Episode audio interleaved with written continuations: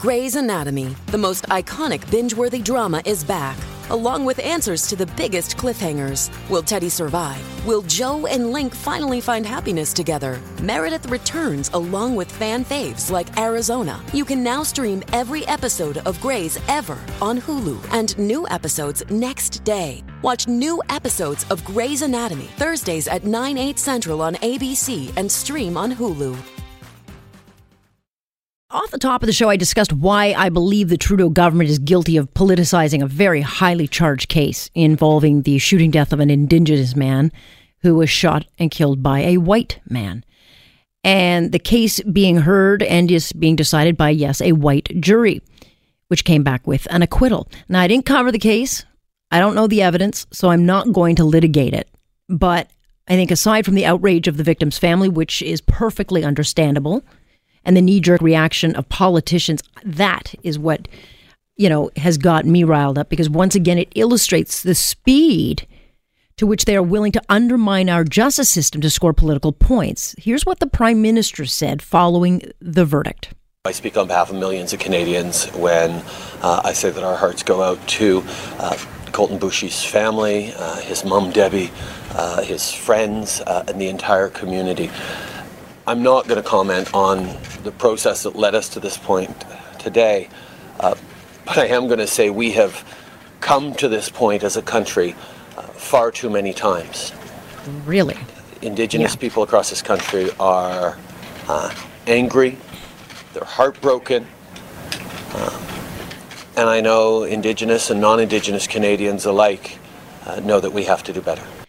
For a guy who said he wasn't going to comment on the matter, I mean, at what point does your verbal diarrhea clear up, my friend? It is just ridiculous, that comment that he made. Now, it's understandable for a prime minister to feel empathy, but he should not have said anything further because the case still needs to go through an appeal process. And that process, I don't know how you get that forward. It's tainted.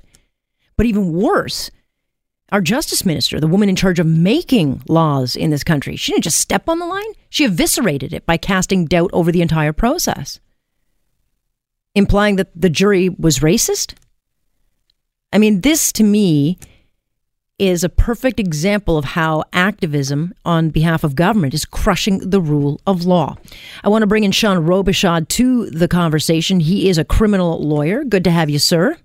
Hi, Alex. Thanks for having me on. I want your reaction because I certainly follow a lot of, of lawyers on Twitter, and you know this certainly caught a lot of attention from the lawyers. Your your gut reaction to what you were hearing? Well, it was it was shock, and I feel that uh, as of late, I mean, it's not the newest of things, but as of late, there seems to be a real um, free for all on the attack of the justice system, and this has a really corrosive effect upon the public's perception of it and its confidence upon it. And we can't forget that in order for a proper functioning uh, democracy, this is an important branch of of of that uh, system. And if you lose that confidence, then it's no longer a right or left or center issue. It's that no one has confidence in the justice system anymore, and then you simply have uh, no confidence in the law, and, and arguably eventually um, no no law at all. And so that that's the real concern that I think a lot of lawyers have expressed um, on uh, social media and, mm-hmm. and other uh, other places. And what's uh, I find particularly uh, offensive about uh, this comment. And, you know, I, I, appreciate now that there seems to be some um, distancing from it, but I think it was very clear what was being said at the time. And if it wasn't a direct attack, it was certainly an indirect attack. And what was done is calling into question the, um, the result of, of a jury verdict. And it's bad enough when judges are criticized for whatever backgrounds or whatever they may have. But when you criticize a jury, uh, 12 members of the community who are randomly selected uh, to come forward and do their civic duty to uh, impose a fair and just verdict, um, that's that's really reprehensible to me, and it's aggravated even further by the fact that those jurors have no ability to defend themselves uh, in the rationale that they implied to the rationale they applied to get to their verdict because it's it's illegal. It's a criminal act to talk about what deliberations took place. So I see it as a real uh, cheap shot, and it's a cheap shot that has really profound effects, and it's it's very destructive, it's divisive, and uh, I don't think it helps the situation whatsoever. Not to mention to any other jury out there uh, looking at a case right now, if there is any tinge of ethnicity, whether the person accused is, is black, white, green, purple, whatever. Uh, they must be looking at this and saying, "Oh God, what if I come back and I don't think this person's guilty, but you know I will be accused of being racist?" So there's that one chill effect. And the other thing is, how do you get this case through the appeal process uh, when, in my view, it's pretty tainted? You raise two very uh, important and I think uh, troubling concerns. And you're right. Uh, now, every jury uh, who is now sitting in Canada uh, who's dealing with a person of color, I think is going to have reservations about the verdict that they're going to be delivering.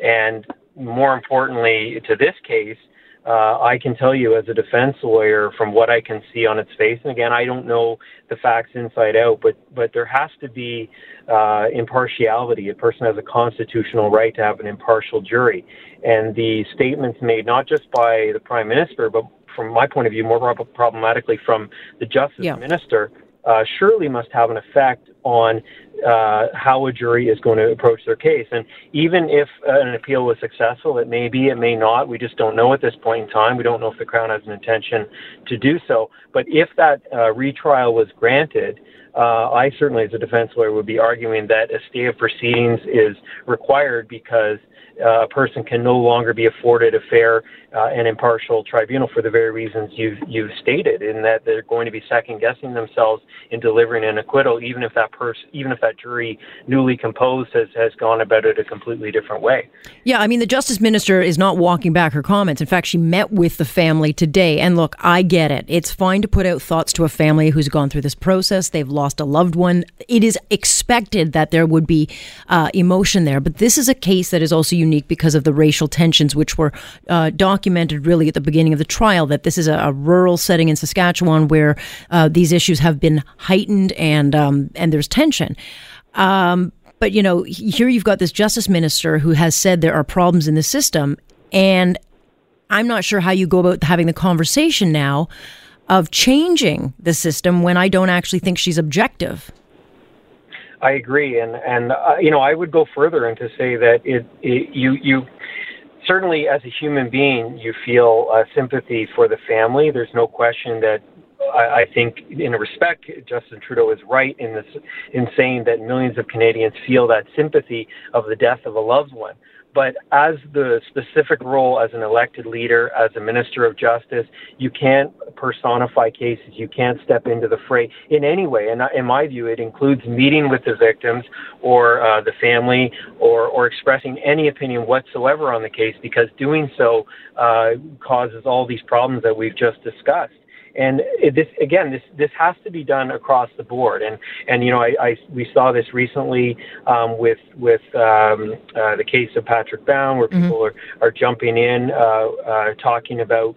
Uh, saying things like one word, Jian Ghomeshi, you know that yeah. that sort of the commentary has a really corrosive effect, and that lasts. And it, we only have one justice system. Uh, politicians come and go, political tides wax and wane, but 20 years down the road, we will still have the same justice system. And if you degrade it by these sorts of comments and, and basically telling all of the nation it's okay to have no confidence in the justice system, uh, that is extremely dangerous. And from a lawyer's point of view, uh, I know firsthand, and I think if you speak to any lawyer, and I'm certainly your coverage in, in, in watching a lot of these cases firsthand, juries actually do a very good job. They treat their role extremely yeah. seriously. And overall, uh, you know, I, I actually find jurors uh, deliver a far more just uh, result than even judges who are judicially trained. Uh, I feel they just have a, a very strong, intuitive sense of justice and to degrade that uh, by commenting upon a case by someone in their position is wholly unacceptable. Yeah, I, I tend to agree. And look, uh, you know, when they pick juries, um, you know, both the Crown and the defense uh, have a say in which jurors are picked. And if the, the defense does not want that juror, then they can say no, they can reject that person. Um, clearly, in this case, there were uh, Indigenous jurors who could have been chosen. They were not for whatever reason.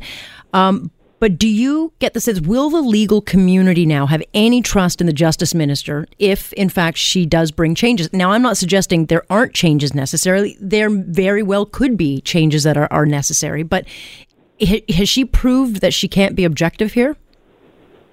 Um, I don't know if I go so far as to say that. I mean, uh, the fact that, that you know, today, um, I know you may not have seen it, but I, I believe there was something reported on the CBC that she was talking about her comments um, were only about the justice system in general. And personally, I don't accept that because the timing of it and the nature and the way the comments came out, it was very specific about the case. Mm. But I, I do think that there is going to be a bit of a confidence issue moving forward. And I too, I mean, I, I, I very much agree that there's always improvements that can be happened upon the, the justice system, and they, this may be an instance of it. But you can't just make these broad generalizations to say that this particular case had problems without delving into it.